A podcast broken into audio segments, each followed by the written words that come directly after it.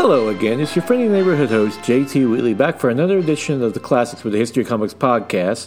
This time with Sleeper by Ed Brubaker and Sean Phillips. This is a classic 24 part miniseries that was divided up into two uh, 12 issue seasons, as uh, they called it, in which it originally stars Cole, uh, Holden Carver, who was a superpowered um, agent who was sent to, uh, into deep cover into the Tao's uh, criminal organization only for the one guy who knows who he is, a uh, undercover operative, John Lynch, being put in a coma. So he's basically left hanging and uh, finds himself being pulled deeper and deeper in this criminal organization where the only way to survive is to act more like a criminal.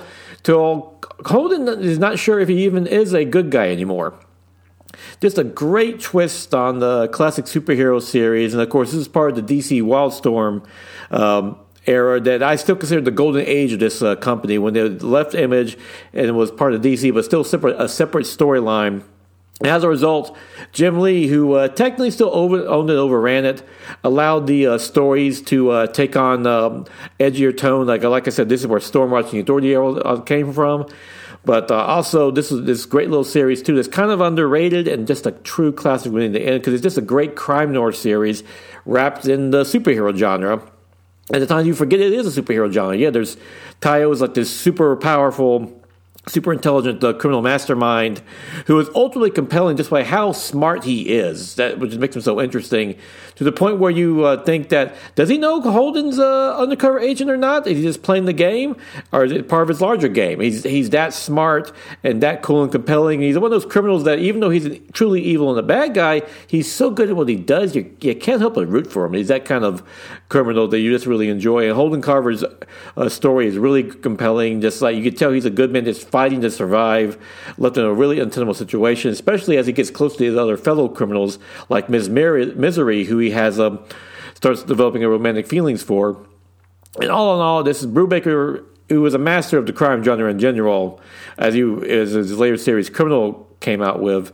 But it's also matched beautifully by Sean Phillips' gorgeous art it just has this great crime noir feeling to it. So yeah, just all in all, just a fantastic series. Ends with a perfectly satisfying ending that's perfect for a crime noir story. Like crime noir is, as uh, people tell you, the thing about no one's really uh, clean in these series, and everyone gets doesn't walk away with a little dirt in their hands. So yeah, just a great read from beginning to end. Fantastic example of the golden age of the DC Wildstorm uh, comic line. Before once again, it was sadly integrated into the larger DC universe, which I still hate. It should have been kept separate because these characters deserve their own universe to play around, and they work so well that way. But uh, you can still go back and read some classic stories like this. So, yes, if you can, check out Sleeper. It is a true classic.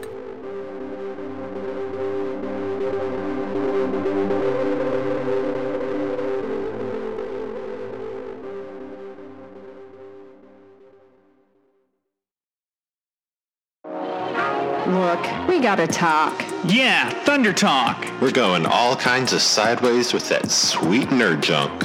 Woke nerd junk. It's topical. Political. Dare I say radical. We've got all your latest news and reviews. Hot music. And a whole lot of comedy. But it ain't for kids. Definitely mature content. So let's talk. Let's talk Thunder Talk.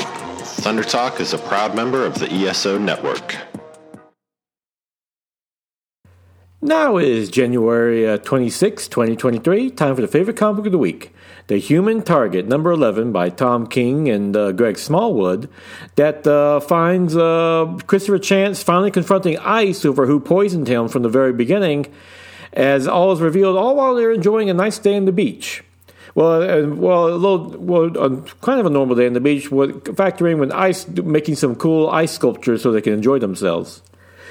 Tom King does a great job that's finally revealing everything. His penultimate uh, uh, issue of this uh, story, as uh, the mystery of who poisoned uh, Chance is finally revealed, and as uh, many people say, sometimes the best answers to a mystery are the simplest ones, as Chance points out in this story. It also does a great job too, uh, developing both Chance's relationship with Ice and Ice herself, as she reveals some secrets about herself, and as you see a side of her personality you haven't seen yet. And it's all matched beautifully by Greg Smallwood's gorgeous art, which managed to make things have a nice crime noir feel to it, even though it's set placed on a nice sunny beach. It's just people trying to enjoy themselves, but there's an edge to it, like a, it makes it everything looks gorgeous. It's, it also, quite frankly, once again, a very sexy issue. The, the race between Chance and Ice is just almost uplifting, and you hate where the, the you almost hate where it is going. But uh, with that killer cliffhanger at the end, leading into the series finale, uh, can't wait to see where this goes and what the ultimate reveal is going to be. But all in all, this has been one of the best limited series in years. Tom King is at his best when he works in this kind of format. Long format, not as great, but give him a short 12 issue series or so forth, perfection for the most part. So, yeah, if you're looking for just a great read in general, easily one of the best comic books by DC on the stands right now, check out The Human Target. And with that, we'll conclude for this edition of the Classics. Join me again next week with uh, another edition.